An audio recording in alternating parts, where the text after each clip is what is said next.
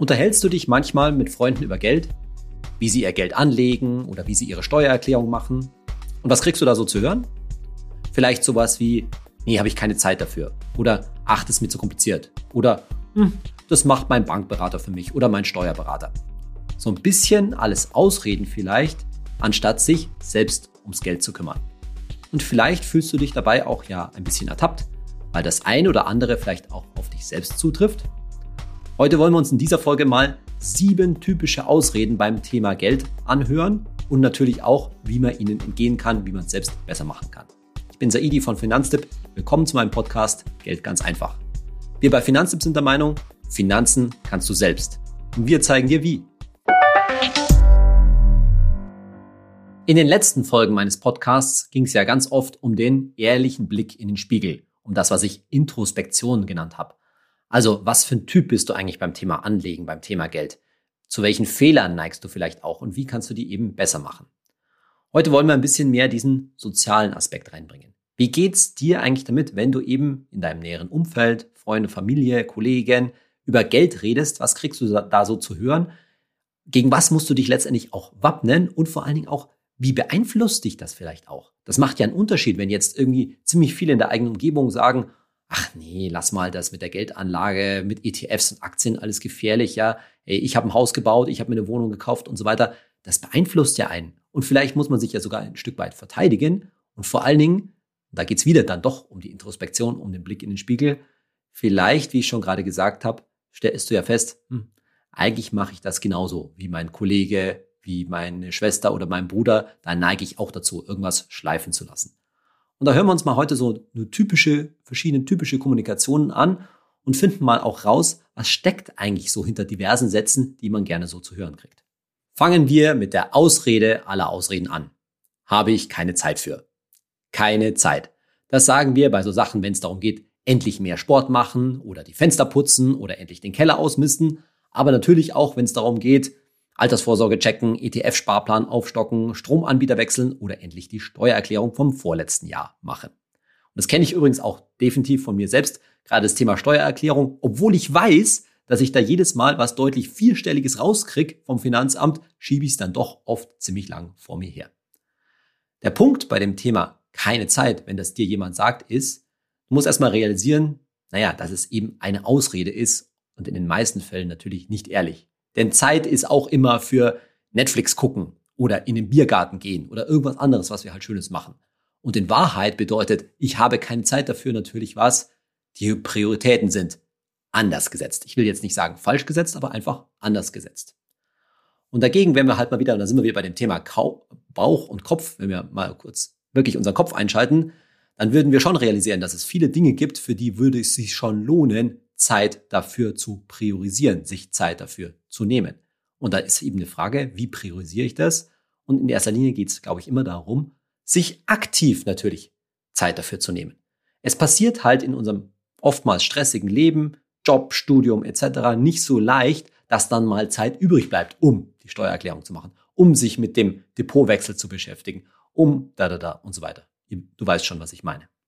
Ich glaube, dass es schon darum geht, das wirklich fest einzuplanen. Ich weiß jetzt nicht, wie du organisiert bist, aber wenn du mit dem Kalender arbeitest, naja, dann muss man sich halt auch mal einen Sonntagnachmittag vielleicht oder sowas in der Richtung oder am Abend anstatt Film gucken mal eine Zeit dafür blocken. Die gute Nachricht dabei ist natürlich, brauchen diese Geldangelegenheiten eigentlich wirklich so viel Zeit? Naja, du wirst dir schon denken können, eigentlich natürlich nicht. Denn das ist ja schließlich das Thema dieses Podcasts. Geld ganz einfach bedeutet nicht nur, dass es unkompliziert ist und leicht zu machen, sondern dass es auch in vielen Fällen eben nicht so viel Zeit kostet. Mein Lieblingsbeispiel natürlich dabei immer Stromanbieter wechseln. Denn es gibt nun mal, behaupte ich, keine einfache Angelegenheit, um Geld zu sparen, als den Stromanbieter zu wechseln. Das Schöne ist ja bekanntermaßen, du gehst bloß zum Beispiel in unseren Finanztipp Stromvergleichsrechner, suchst dir einen neuen Stromanbieter aus, der über den Daumen gepeilt günstiger ist als deiner. Ein paar Klicks, Adresse eingeben und so weiter, diese ganze Geschichte und schon abgeschlossen. Und in aller Regel kümmert der sichjenige um die Kündigung.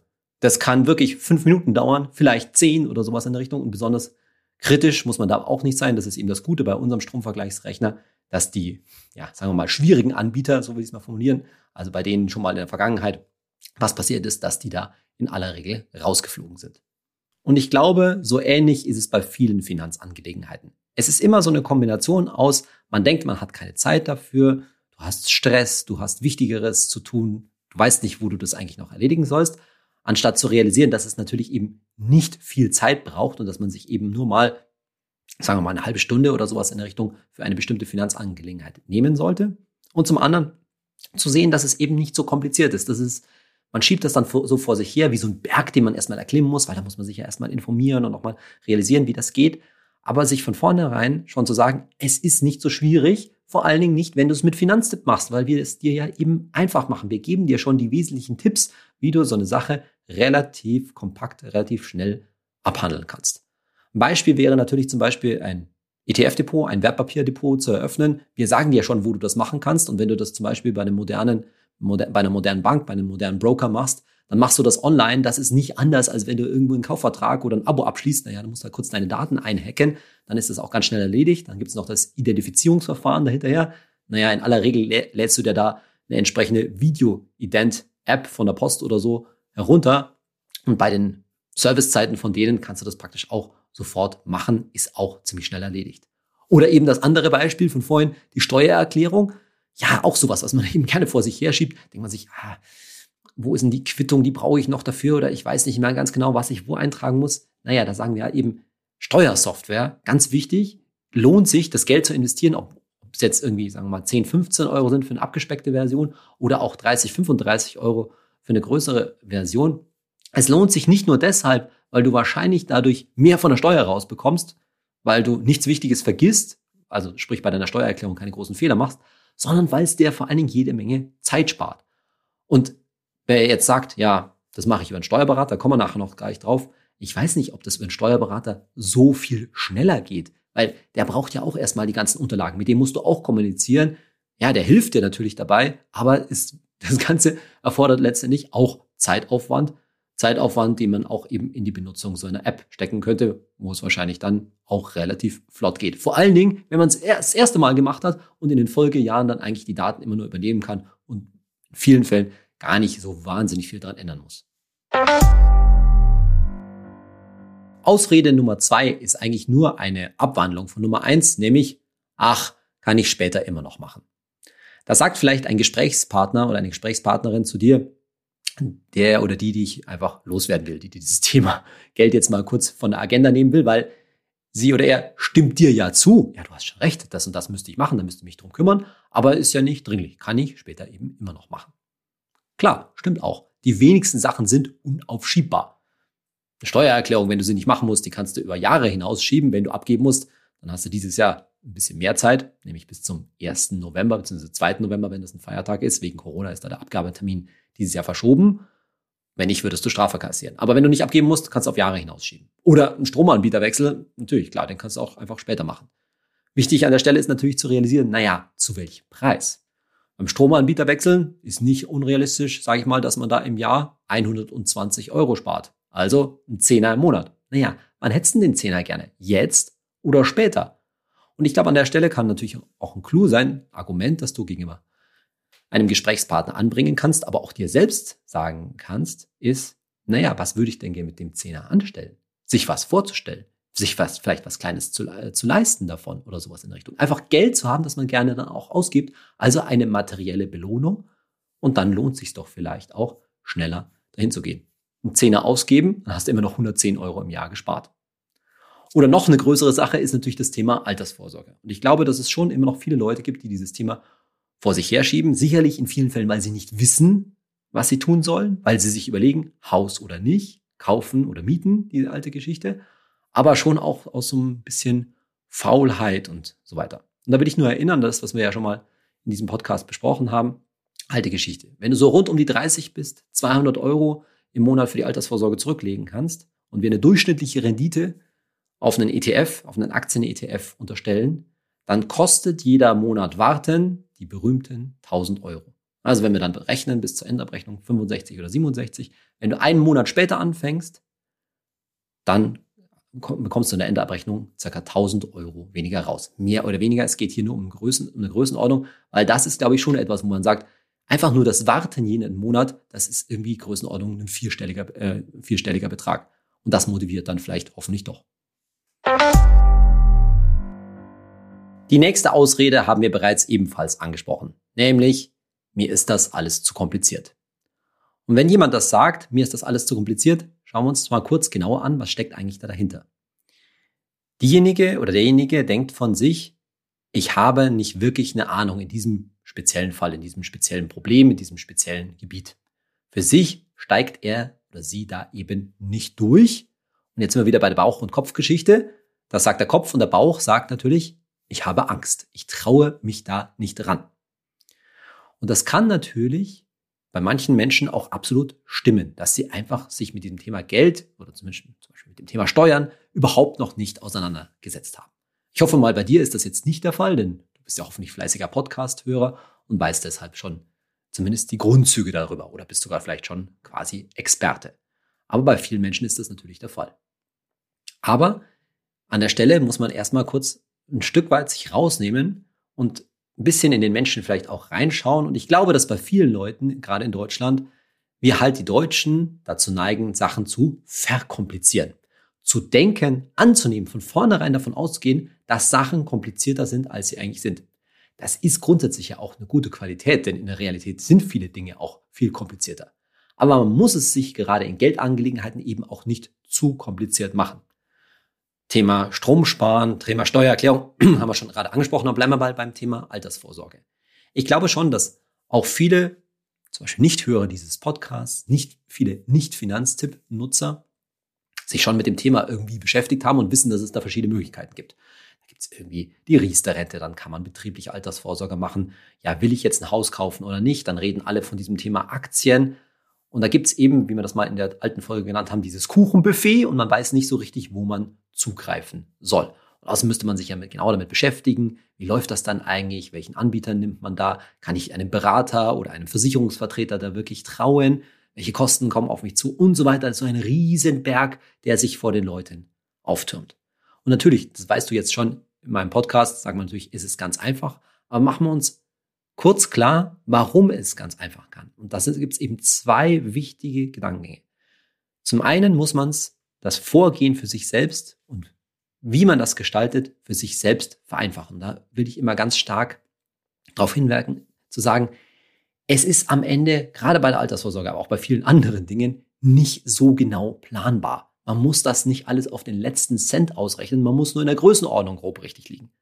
Und da erinnere ich an die alte Faustregel, wenn man das über einen Aktien-ETF-Sparplan, was ich natürlich vorschlagen würde, in aller Regel als Universallösung, die für fast jedermann, der noch nicht kurz vor der Rente steht, geeignet ist, macht, naja, dann macht man halt mal ein Wertpapierdepot auf, macht einen ETF-Sparplan drauf und zwar ganz grob, wenn es geht, 15 Prozent vom Netto, solange du noch ganz grob irgendwas um die 30 bist. Wenn du älter bist, musst du mehr draufhauen, so viel wie halt geht. Wenn du jünger bist, kannst du auch mal erstmal mit weniger anfangen. Am Ende wahrscheinlich schlichtweg einfach so viel wie geht, wie, so viel wie man sich leisten kann, langfristig zurückzulegen. Und was nicht aufs kurzfristig aufs Tagesgeldkonto muss. Fertig. Das ist die eine Seite der Vereinfachung, dass man eine grobe Faustregel, eine grobe Vorgehensweise für sich in den Kopf kriegt, um die Sache eben, um sich ranzutrauen, um die Sache eben nicht zu überkomplizieren. Und die andere Sache der Vereinfachung, die andere Seite der Vereinfachung ist natürlich Finanztipp. Denn natürlich ist es wichtig, zu welchem Anbieter du gehst, welchen ETF du auswählst, wie du das alles gestaltest. Aber diesen, diese Suche im Dschungel, wie ich das ja immer nenne, die nehmen wir dir und jedem letztendlich ab, indem wir uns natürlich schon damit beschäftigt haben, naja, was ist denn jetzt eigentlich wirklich die beste Lösung, die beste Produktempfehlung, wenn man es mal so konkret sagt. Also nochmal, diese Kombination aus irgendwie eine grobe Faustregel im Kopf haben und B, auf Finanztipp und auf die Empfehlungen von Finanztipp hören, spart nicht nur Zeit an der Stelle, sondern sie, es eröffnet überhaupt erstmal einen ja, Weg durch den Dschungel, der dann eben nicht kompliziert ist, nicht zu verschlungen ist und vor allen Dingen dann ins Umsetzen kommt, zu Lösungen führt. Und in diesen absoluten Basics, wenn es ums Thema Investieren, Altersvorsorge, Vermögensaufbau geht, da findet sich natürlich auch die Antwort auf eine, finde ich, immer noch heute verbreitete Ausrede, die man gerne mal hört, nämlich Anlegen lohnt sich ja gar nicht mehr. So in der Form wird das wahrscheinlich die meisten Leute nicht sagen, sondern die sagen, ach, da gibt's ja keine Zinsen mehr heute oder am besten noch in der Generalversion, früher war alles besser. Ja, du hörst schon daraus, dass das wahrscheinlich ein Satz ist, den man gerne mal von zumindest etwas älteren Leu Leuten hört, die einfach noch gewohnt waren, Zinsen zu bekommen. Auf ihren Sparvertrag, auf ihren Bausparer und so weiter. Auch wenn man natürlich berechtigterweise sagen kann, auch vor 10, 15 Jahren, die Zinsen, die es da gab, die haben auch nicht wirklich genügt. Aber da macht sich schon eine vielfältige Enttäuschung breit. Mach dir das klar. Auch wenn du jetzt Podcast-Hörer bist, wenn es viele Finanztippen-User gibt, die ganz klar sagen, ja, man muss auf den Aktienzug oder auf den Investmentzug aufspringen und was anstellen mit seinem Geld, ist es für eine ganz große Masse und vielleicht eben auch für deine Freunde, Bekannten, Kollegen und so weiter nicht unbedingt der Fall. Denn die Statistik sagt ganz klar, natürlich haben die Deutschen zum Beispiel Angst vor Inflation, ist dieser Tage ja wieder ein groß, großes Thema. Und sehr viele wissen auch, dass sie irgendwie später nicht so viel Rente, nicht so viel gesetzliche Rente kriegen. Viele Leute sagen ja mal so aus dem Bauch raus, ah, gesetzliche Rente gibt's gar keine mehr. Haben wir auch schon eine Podcast-Folge dazu gemacht. Aber die Umsetzung, die fällt halt vielen total schwer. Nicht umsonst liegen bekanntermaßen eben Billionen von Euro praktisch unverzinst auf irgendwelchen Girokonten, Tagesgeldkonten etc. irgendwo unverzinst rum. Die Leute kommen nicht wirklich ins Handeln. Warum? Weil sie die Lösung für sich nicht so richtig sehen, weil sie eben dieses Gefühl haben, ich bräuchte eigentlich eine sichere Anlage in Zeiten, wo der Aktienmarkt zu hoch ist, vielleicht haben sie sich mit Aktien auch gar nicht auseinandergesetzt, wo sie sich nicht sicher sind, ob eine Immobilie für sie in Frage kommt, weil sie wahrscheinlich in vielen Fällen zu Recht vor den hohen Immobilienpreisen zurückschrecken und dadurch führt das alles ins Warten und Warten und nichts anstellen mit dem Geld. In Deutschland haben wir nicht das Problem, dass wir nicht genug sparen, dass wir nicht genug liquide sind. Das gilt natürlich für einen Großteil der Bevölkerung. Mir ist auch klar, dass das nicht für alle gibt. Auch in Deutschland gibt es natürlich ja, einkommensschwache Schichten, die mehr oder weniger von Hand in den Mund leben. Die will ich auch hier gar nicht ausnehmen. Aber wir haben schon einen, ja, den bekannten Anlagenotstand, besonders in Deutschland, dass die Leute zu wenig mit ihrem Geld anstellen. Das Geldvielfalt ist schon irgendwie da, aber es will halt auch richtig angelegt werden. Wenn du jetzt auf so jemanden triffst, er oder sie, die oder der nicht weiß, was er mit seinem Geld machen sollte, das auch so ein bisschen durchblicken lässt, was kann man da jetzt von sich aus transportieren? Was kannst du tun letztendlich? Zunächst mal geht es für denjenigen wahrscheinlich vor allen Dingen darin, seine Möglichkeiten zu kennen. In vielen Fällen wird es der Fall sein, aber da herrschen natürlich auch viele Vorurteile vor. Bei Riester zum Beispiel. Riester, die Probleme haben wir schon ausführlich äh, besprochen in diesem Podcast. Für die viele Leute haben zu teure Riester-Verträge, für die ist Riester nichts, aber es ist nicht so, dass Riester für niemanden ist. Was ist, wer zwei Kinder hat, haben wir schon oft besprochen, da sollte zumindest ein Elternteil Riester mit einem günstigen Vertrag durchaus durchführen. Oder das ganze Thema, dass Aktien eben kein Teufelszeug sind und so weiter und so weiter. Also überhaupt die Möglichkeiten kennen. Und dann, wie gesagt, bei diesem Thema Anlegen lohnt sich nichts mehr, das ist ja die Ausrede, über die wir hier reden, wo sich ja auch so widerspiegelt, ich habe Angst davor, mein Geld letztendlich risikoreich anzulegen spielt natürlich das entscheidende Argument, eben der Zeit, Zeitaspekt, dass man also Geld verliert, Zinseszinseffekt verliert, wenn man länger, länger nichts tut, demjenigen, derjenigen klarzumachen, dass sie oder er keine Alternative hat. Es geht heute einfach nicht anders, als langfristig zu denken und dabei ein gewisses Risiko, ein vertretbares Risiko mit der eigenen Geldanlage einzugehen. Und vertretbares Risiko heißt eben auch, in irgendetwas zu investieren, wo man auch zwischenzeitlich mal, ja, deutliche Verluste erleiden kann, wo etwas ein Viertel, vielleicht sogar die Hälfte seines Wertes verliert, solange eine durch die Zeit bedingt realistische Chance besteht, diese Verluste wieder aufzuholen und langfristig damit dann auch ordentlich Gewinn zu machen. Und das ist natürlich eine Vorstellung, diese grundsätzliche Idee des Investierens, die immer noch vielen Leuten, gerade dadurch, dass sie durch ihr Elternhaus dadurch nie in Berührung gekommen sind, immer noch sehr fremd ist. Aber klar zu machen, hey, lieber Freund, liebe Kollege, meine liebe Schwester vielleicht, wie auch immer, du hast keine Alternativen. Es gibt halt heutzutage keine Zinsen mehr und die werden auch nicht so schnell wieder kommen. Selbst wenn jetzt irgendwann mal die Zentralbanken infolge der Inflation die, die Zinsen ein bisschen anheben, naja, worüber reden wir dann da vielleicht? 0,5 Prozent mehr Zinsen? 1 Prozent mehr Zinsen? Das hilft dann aber auch nicht, wenn gleichzeitig die Inflation hoch ist. Also, es bleibt in diesen Zeiten allgemeiner Unsicherheit, und die ist übrigens schon immer da gewesen, nur ist sie vielleicht ein bisschen stärker erkennbar beim Thema Geld, nichts anderes als langfristig nochmal vernünftige Risiken einzugehen, das auch anzuerkennen, weil nichts tun heißt nur sicherer Verlust in Form der Inflation. Ausrede Nummer fünf, die kommt, denke ich mal, bestimmt nicht mehr von dir selbst, sondern aber vielleicht hörst du die eben von Bekannten oder Freunden, die sagen, das macht alles mein Berater für mich. Und mit Berater kann gemeint sein ein Bankberater, vielleicht sogar auch Steuerberater etc. Oder in einer ganz anderen Form, das macht Mama oder Papa für mich. Jetzt haben wir bei Bankberatern, Versicherungsvertretern und so weiter über den Interessenskonflikt ja schon oft gesprochen. Also zu sagen, ist es ganz klar, wenn du jemanden in Anspruch nimmst, einen Berater, egal ob der von der Bank, Versicherung etc.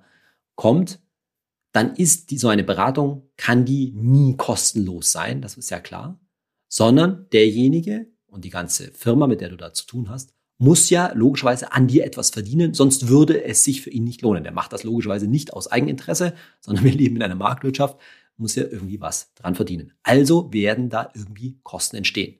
Natürlich kannst du jetzt zur Bank gehen, zur Versicherung gehen, dir ein Gespräch da anhören und dann nichts abschließen. Ja, dann hat es dich auch tatsächlich nicht gekostet. Die Frage ist natürlich, wie unabhängig in Anführungszeichen sind die Informationen, die du dann dort bekommst. Aber klar ist auch, letztendlich so, wenn die Beratung, vermeintliche Beratung, denn ich sage ja immer, es ist keine Beratung, sondern eigentlich ein Verkaufsgespräch, wenn die kostenlos ist, dann müssen die Kosten letztendlich darüber wieder reingeholt werden, über das Produkt, das du letztendlich abschließt und das dann eben zu teuer ist. Aber ich will noch einen anderen Aspekt reinbringen. Jeder vernünftige Berater, egal ob selbstständig oder angestellt da draußen, sollte und wird in vielen Fällen darauf aus sein, dass du nicht einmalig nur bei ihm oder ihr Kunde wirst, dich also nicht quasi nur neu akquirieren, sondern letztendlich ist es immer darauf angelegt, dass du natürlich dauerhaft Kunde bei dieser Bankversicherung, wie auch immer, wo auch immer du bist, wirst und immer wieder, ja, Geld da lässt, könnte man sagen, für laufenden Revenue, für laufende Einnahmen, laufenden Umsatz sorgst. Und eine Möglichkeit, um dich zu binden, neben vielen Werbeversprechen, neben dem, dass man nett ist und so weiter, das ist ja sowieso klar, ist, dich in gewisser Weise von der Beratung abhängig zu machen. Und worüber wird das erreicht? Indem dir ein Finanzprodukt, und es geht jetzt gar nicht mal darum, ob das gut oder schlecht ist, das Finanzprodukt, ob es zu teuer ist oder nicht, aber ein Finanzprodukt angeboten wird, das tendenziell kompliziert ist, das eine gewisse Expertise erfordert, durch das du am Ende vielleicht auch nicht so ganz durchsteigst und damit bei dir das Gefühl bleibt oder auch vielleicht sogar das berechtigte Gefühl bleibt, dass du den jeweiligen Berater auch tatsächlich längerfristig brauchst. Mit anderen Worten, immer wieder mal hingehst oder Kontakt, oder Kontakt aufnimmst.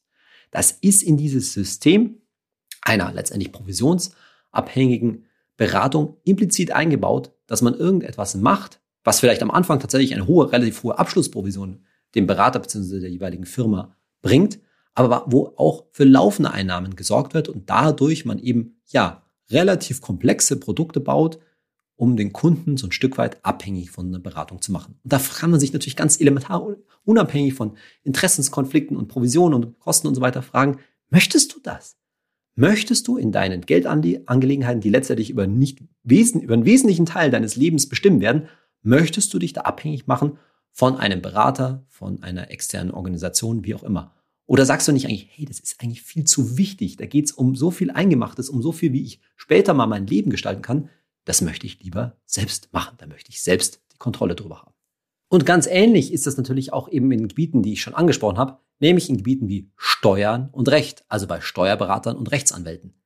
Ich will jetzt keinem Steuerberater oder Rechtsanwalt da jetzt zu nahe treten, aber das System ist trotzdem immanent dasselbe. Du wirst von keinem Steuerberater hören, ach, gucken Sie mal, Herr Solilatu, diese Steuerangelegenheit, ja, da brauchen Sie eigentlich bloß eine Steuersoftware, kaufen Sie sich für 30 Euro zum Beispiel, da brauchen Sie mich gar nicht. Ja, natürlich nicht. Das wird er natürlich nicht machen. Er möchte dich als Kunden gewinnen, möchte deine Steuererklärung für dich machen und tendenziell möchte er natürlich auch, dass du nächstes Jahr wiederkommst und wieder deine Steuererklärung bei ihm machst. Ich würde dazu Folgendes sagen. Als ich zu Finanztipp gekommen bin, war ich definitiv weder ein Steuerexperte und ich bin auch heute natürlich kein Rechtsexperte, muss ich auch ganz klar so sagen. Aber was ich bei Finanztipp tatsächlich, also vor sechs, sieben Jahren gelernt habe, ist, dass man wesentlich mehr Steuer- und auch Rechtsangelegenheiten ja eben selbst machen kann, ohne dafür professionelle Hilfe zu benötigen. Dafür gibt's eben unsere Ratgeber, dafür gibt's Empfehlungen für eine Steuersoftware, dafür gibt's ganz viele Rechtstipps auf unserer Webseite. Also zum Beispiel, wann habe ich das Recht, meine Miete zu mindern gegenüber meinem Vermieter. Das wäre mir, glaube ich, bevor ich Finanztipp kannte, überhaupt nicht in den Sinn gekommen, dass ich unter bestimmten Umständen, wenn zum Beispiel die Heizung nicht funktioniert, ich dann das Recht habe, weniger Miete zu bezahlen oder auch sogar gar keine im Extremfall. Und da gibt es sehr viel mehr Bereiche, wo wir einfach unsere Rechte als Bürger oder unsere Rechte als Steuerzahler selbst in die Hand nehmen können, ohne jetzt professionelle Hilfe in Anspruch zu nehmen und dafür natürlich letztendlich zu bezahlen. Und mein genereller Tipp an der Stelle ist, naja, guck dich auf Finanztipp, insbesondere da auch auf unserer Webseite finanztipp.de, um, was meine Kollegen von unserer Expertenredaktion dort, die an Hilfsmitteln, an Checklisten, an Ratgebern, an kleinen Hinweisen mitgegeben haben und guck doch erstmal, ob du es selbst hinkriegst. In aller Regel hast du dir immer dann noch, kannst du immer noch eine Meinung bilden. Nee, das ist zu groß, da traue ich mich nicht richtig ran, da muss ich dann doch professionelle Hilfe durch Steuerberater, Anwalt und so weiter hinzuziehen. Und das, wenn das bestimmten Stellen der Fall ist oder angeraten ist, dann sagen wir das auch. Das steht dann in dem Ratgeber, wenn du so weit gekommen bist. Hier zum Beispiel, da gibt's professionelle Hilfe, da kannst du dich an entsprechende Anwälte wenden, die wir in bestimmten Fällen tatsächlich auch konkret empfehlen. Also da nennen wir dann auch dir im Ratgeber in manchen Fällen einen entsprechenden oder entsprechende Anwälte, an die du dich wenden kannst. Jetzt zu dem Fall, wenn du mit jemandem sprichst, da, bei dem offensichtlich Mama oder Papa eigentlich der Finanz- und Anlageberater sind. Wir haben ja schon öfter mal in diesem Podcast darüber gesprochen, dass ja, Eltern sich irren können, da eben natürlich auch nicht von Fehlern frei sind, dass die eben gelernt haben, ihre Finanzen zu machen in einem ziemlich anderen Umfeld, insbesondere was das Thema Zinsen angeht. Ja, und hier sich eben zum einen mit einer völlig veränderten Welt vorfinden, in der es eben keine Zinsen mehr gibt und eben auch mit Produkten wie eben ETFs, die es vor 20 Jahren so gut wie noch nicht gab oder zumindest völlig unbekannt waren. So, aber es geht noch ein Stück weiter, als nur zu sagen, ja, Eltern machen da jede Menge Fehler und die machen alles verkehrt. Das stimmt ja auch in vielen Fällen gar nicht. Wir haben halt eine bestimmte Meinung und die kann auch richtig sein oder nicht. Vielleicht sowohl für dich selbst als auch für jemanden, mit dem du sprichst, ein Gedanke, der ein bisschen unangenehm ist. Aber sich grundsätzlich beim Thema Geld auf die Eltern zu verlassen, hat schlichtweg folgendes Problem, dass irgendwann einmal die Eltern nicht mehr da sein werden. Und zwar in vielen Fällen dann, wenn es wichtig wird. Das ist jetzt ziemlich böse gesagt, aber ja, Eltern werden älter, kommen irgendwann in Phasen, wo sie auch nicht mehr so selbstständig sind als wirklich alte Leute und sterben natürlich irgendwann. Und zwar dann in vielleicht, ich weiß es nicht, 20, 30 Jahren, wenn du dann irgendwann mal richtig viel Geld hast oder der Bekannte von dir richtig viel Geld hat und es wichtig ist, was damit passiert. Die Grundlagen dafür sind vor 20, 30 Jahren dann von den eigenen Eltern mal gelegt worden. Aber dieser Übergabeprozess, sich irgendwann mal selbst drum zu kümmern. Ja, manche Eltern sind da natürlich total verantwortungsbewusst und das machen, machen das dann schon. Aber bei manchen, da läuft das auch mein, so gefühlt total lang weiter. Ich muss da wieder an, ja, ehemalige Kommilitonen aus dem Studium denken, die ich später mal wieder getroffen habe. Erwachsene Menschen, voll im Berufsleben, 30, Mitte 30. Und da ist das Geld immer noch irgendwie bei Papa. Auch wenn die Konten natürlich längst auf den oder diejenige laufen, aber so richtig macht man halt da nichts, weil hat sich ja mal Papa drum gekümmert. Und die Problematik besteht natürlich darin, tatsächlich darin, dass man dann irgendwann auf so einen ja, Berg von Verträgen womöglich oder so stößt und nicht so richtig weiß, was man da machen muss. Ich habe da leider auch schlimme Fälle erlebt, wo plötzlich, das will ich jetzt, ich will es nicht überdramatisieren, aber das sind schon Fälle, mit denen man sich wirklich äh, auseinandersetzen muss, wo der Vater einer Familie gestorben ist und die Kinder, die waren zwar noch relativ jung, aber durchaus schon erwachsen, ja, junge Erwachsene, völlig überfordert waren, was der Papa da eigentlich mit dem Familienvermögen letztendlich angestellt hat. Die kannten sich damit einfach überhaupt nicht aus. Man muss den Teufel nicht so an die Wand malen.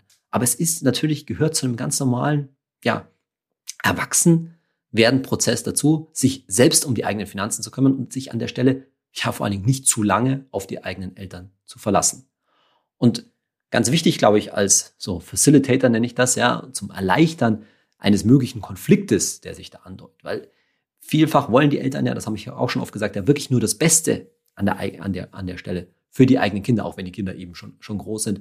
Und wenn man es dann irgendwie ganz anders machen will, als die eigenen Eltern einem das sagen, dann führt das natürlich auch zu Konflikt. Naja, man kann ja Finanztipp auch zusammen mit Mama oder Papa nutzen, anschauen, anhören.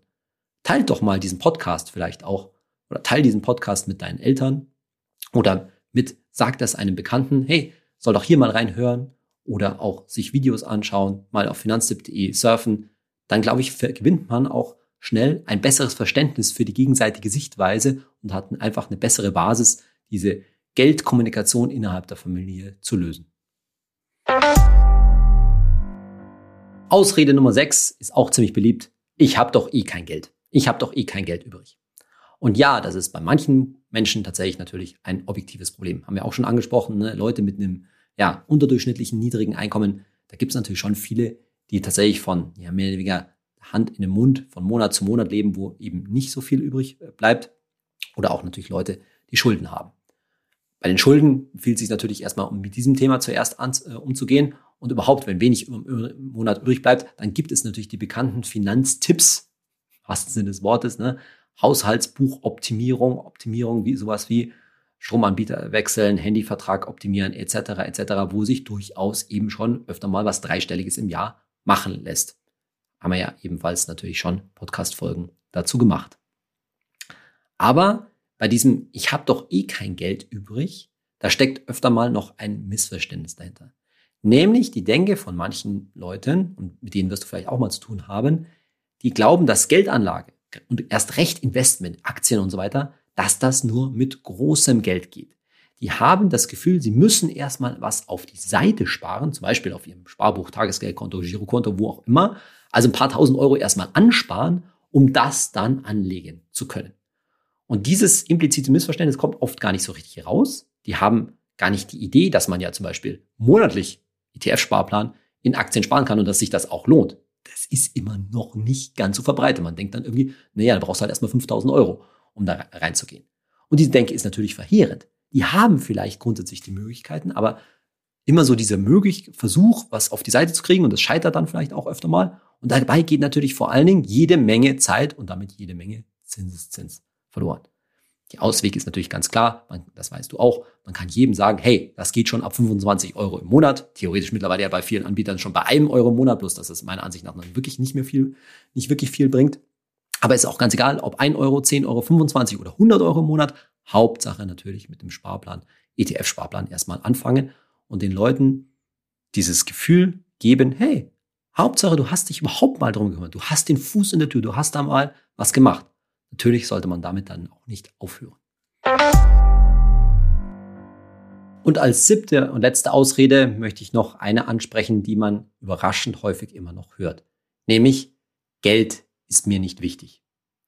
Das jetzt als Ausrede zu bezeichnen, wenn jemand sagt, Geld mir ist nicht wichtig, das ist wahrscheinlich schon, ja, wäre geradezu ein persönlicher Angriff, weil ich glaube schon, dass derjenige das wirklich so sieht. Aber ich glaube, dieser Satz, Geld ist mir nicht wichtig, kann zwei verschiedene Dinge, zwei grundverschiedene Dinge heißen. Die eine Möglichkeit ist, dass jemand damit sagen will, es ist mir tatsächlich nicht wichtig, ich möchte jetzt mehr im Hier und Jetzt leben, ich denke nicht so viel an die Zukunft, ich will mich einfach auf den Moment sozusagen quasi in meinem Leben konzentrieren. Und so eine Aussage respektiere ich auch, aber die, ich frage mich dann bei diesen Leuten, ist es wirklich so, dass derjenige oder diejenige über ihre Zukunft wirklich nachgedacht hat und sich fragt, was da in Zukunft mal kommen wird. Es gibt wirklich Leute, die sagen dann, na ja, das erlebe ich eh nicht, aber da muss man sich dann schon fragen, ob das nicht eigentlich nur vorgeschoben ist oder sich nicht jemand damit wirklich auseinandergesetzt hat, naja, was soll denn mal sein, wenn er zum Beispiel sein 70. oder 80. Lebensjahr erreicht hat. Und die Gegenfrage wäre natürlich ganz einfach, naja, kannst du dir vorstellen, ganz grob mit der Hälfte deines Geldes zurechtzukommen? Denn das ist ja so ganz über den Daumen gepeilt, ungefähr das, was vielen Leuten in der gesetzlichen Rente blüht. Und dann wäre wahrscheinlich die Antwort, nee, geht nicht. Also, das ist natürlich schwierig, aber so ein intensives Zukunftsgespräch mit jemandem zu führen, wenn das ein guter Freund oder eine gute Freundin von dir ist, dann kann man das vielleicht durchaus mal versuchen. Ich glaube aber, dass in vielen Fällen noch was Zweites dahinter steckt, was nicht so leicht zu erkennen ist. Wenn jemand sagt, Geld ist mir nicht wichtig, dann schwingt da so ein bisschen was Manchmal habe ich durchaus gefühlt, was Abfälliges dahinter. So etwas, wo man jemand sagt, ich fühle mich bei dem Thema nicht wohl. Warum? Weil Geld für denjenigen oder diejenige etwas Anrüchiges immer noch an sich hat. Geld zu haben, was größer, also das ist ja auch klar, wenn du mit derjenigen oder diejenigen sprichst, da geht es wahrscheinlich dann eben nicht um 3,50 Euro, sondern irgendwie wahrscheinlich um richtig Geld machen. Und dann ist das immer noch, gerade glaube ich auch in Deutschland, eine Sache, Über die reden heute natürlich nicht gerne. Und zwar eben auch aus dem Grund, weil es eben dieses Anrüchige hat, dass Geld ein bisschen stinkt. Ja? Und Geld stinkt gerade, wenn wir mit diesem Thema kommen, Aktien. Ne? Ist das irgendwie die böse Wall Street, die reichen Investmentbanker, dieses ganze Finanzgedöns, damit wollen viele Leute eben nichts zu tun haben. Mir ist völlig klar, dass es nicht so leicht ist, mit so einer Einstellung umzugehen. Aber vielleicht ein bisschen Verständnis kannst du schon an der Stelle sorgen. Und zwar einfach über den Weg, dass wenn wir jetzt insbesondere über Aktien und ETFs reden, demjenigen klarzumachen, dass was, das was hinter diesen Aktien steht, na ja, das, was ich immer sage, das große Gemenge der globalen Weltwirtschaft. Und Globalisierungskritik hin oder her, es kann mir keiner erzählen, dass nicht viele der Firmen, die zum Beispiel in einem MSCI World vertreten wären, von den meisten Menschen natürlich benutzt werden. Ob das jetzt Apple ist oder Samsung oder Google oder Tesla oder etc. etc. Netflix. Die meisten Leute in ihrem Leben kommen doch nicht ohne diese Güter unserer modernen Marktwirtschaft aus. Und zu sagen, naja, letztendlich stecke ich mein Geld genau da rein, in das, was ich sowieso täglich benutze, weil diese Firmen in aller Regel in der Masse damit ganz hübsche Gewinne machen, wovon ich dann als Aktionär profitiere. Diesem einfachen Argument können sich, glaube ich, dann die meisten Leute doch nicht entziehen. Und dann gibt es ja immer noch die Möglichkeit zu sagen, wenn da jemand sagt, mir ist es aber wichtig, dass das nachhaltig gestaltet ist, wie wir in diesem Podcast natürlich auch schon gehört haben, dann eben nachhaltig zu investieren, zu sagen, na ja, es gibt schon die Möglichkeit zu investieren, wo zumindest das Schlimmste, Waffentechnik, Atomkraft etc. und so weiter, ausgeschlossen ist, wo also gewisse Umweltstandards, gewisse Nachhaltigkeitskriterien immerhin angelegt werden. Und so kann man zumindest vielleicht ein bisschen in diese Welt, sag ich mal, wo jemand sagt, mit diesem ganzen Finanz- und Geldgedöns will ich aus moralischen Gründen letztendlich nichts zu tun haben, ein wenig vorstoßen. In unserer Kategorie Hey Saidi heute eine Frage von Johannes Hilger von Instagram. Er schreibt, er sei etwas verunsichert wegen seinem ETF-Sparplan, ob er den Anbieter sicherheitshalber splitten soll. Also ich verstehe die Frage von Johannes so, ob er am besten zum Beispiel zwei ETFs auf zwei unterschiedlichen Depots zum Beispiel besparen soll. Und die klare Antwort ist Nein, das ist nicht notwendig. Es reicht, wie schon oft gesagt, ein Depot mit einem ETF fertig. Und es kann sowohl der Sparplan als auch Einmalanlagen in einen weltweit diversifizierenden, einen, einen Standard-ETF angelegt werden. Ganz kurz nochmal die Begründung, warum. Bei dem ETF gibt es kein Problem. Das Geld ist auf mehrere hundert, wenn nicht tausende von Aktien verteilt. Und wenn der jeweilige ETF-Anbieter, iShares, X-Trackers, wer auch immer tatsächlich pleite gehen würde, macht das überhaupt nichts, weil dir gehören immer noch die entsprechenden Aktien. Wahrscheinlich würde der entsprechend, das entsprechende Fondsvermögen, also letztendlich deine Aktien, die da drin liegen, mit dem ganzen ETF zu einem anderen Anbieter wechseln. Und ganz ähnliches Prinzip, dieses Prinzip des Sondervermögens nennt man das, gilt auch für deinen Depotanbieter, egal ob du jetzt bei der Comdirect bist, bei Trade Republic, bei Scalable oder welchen Anbieter wir sonst auch immer empfehlen. Niemals gehören die Wertpapiere, die in deinem Depot liegen, dem jeweiligen Anbieter. Die sind nicht Teil der Insolvenzmasse, wenn jetzt so eine Bank oder so ein Broker tatsächlich pleite, äh, pleite gehen würde, du könntest schlichtweg deinen ETF nehmen und ihn auf ein anderes Depot bei einem anderen Anbieter übertragen. Es würde nichts passieren. Und hier gibt es auch keine Höchstgrenze von 100.000 Euro, wie zum Beispiel auf einem Girokonto, Tagesgeldkonto und so weiter. Es ist immer, diese Wertpapiere sind immer Sondervermögen und können wie in so einem digitalen Tresor, so einem digitalen Safe, so nenne ich das immer, das ist dein Wertpapierdepot, das kannst du als digitalen Safe ansehen, ansehen kann sozusagen Plug-in, Plug-out aus von einem Anbieter zum anderen verschoben werden. Das Einzige, was sein kann, das stimmt schon mal, dass natürlich zum Beispiel bei einer Pleite die IT-Systeme des jeweiligen Anbieters eine Weile nicht erreichbar sind und dass es, bis der Insolvenzverwalter dazu schlägt und das ganze Verfahren andauert, kann es einfach eine Weile dauern, bis du an dein Geld rankommst und das verschieben, verschieben kannst. Das ist ein gewisses Risiko, wenn du tatsächlich in dem Moment an das Geld ran musst. Aber wenn das langfristig angelegt ist, naja, dann solltest du auch nicht kurzfristig an dieses Geld ran müssen. Ich hoffe, die heutige Folge hat dir so ein bisschen Munition geliefert die, für die eine oder andere Diskussion, die du vielleicht mit Freundinnen und Freunden hast zum Thema Geld.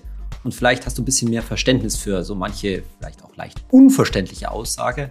Aber mach dir vielleicht auch klar, naja, bevor du Finanztipp kennengelernt hast, hättest du nicht den einen oder anderen Satz vielleicht auch selbst gesagt? Also sind wir wieder beim Thema Selbstreflexion. Ey, ja, wir stellen uns natürlich gerne, wir Finanznerds, wir Finanzexperten, gerne so dar, dass wir da immer total cool sind und alles schon immer gewusst haben. Aber das war vielleicht vor ein paar Jahren, würde man ja sagen. Vielleicht war das dann noch anders. Also Verständnis aufbringen, wenn dein, in deinem Umfeld irgendwie Unkenntnis aufkommt und einfach ermutigend, dazu möchte ich dich natürlich ermutigen, da auftreten, gerne eben auch Finanztipp weiterempfehlen, weil es ist damit einfach wahnsinnig vielen Leuten geholfen, später im Leben mit ihrem Geld besser klarzukommen. Jetzt habe ich vorhin schon kurz dieses Thema angesprochen, dass manche Leute dieses Thema Geld immer noch anrüchig finden, dass man darüber nicht redet, dass sie damit nichts zu tun haben möchten. Und da möchte ich in der nächsten Folge auch anknüpfen. Wir wollen uns nämlich mal ein bisschen auch vielleicht ganz amüsant ein paar Experimente von Wissenschaftlern zu Gemüte führen, nämlich zu der großen Frage, verdirbt Geld den Charakter?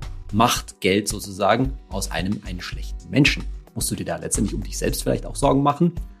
Das ein bisschen mit einem zwinkernden Auge, aber sei mal gespannt, da haben wir ein paar lustige Sachen rausgesucht. freue mich, wenn du beim nächsten Mal wieder dabei bist. Dein Saidi.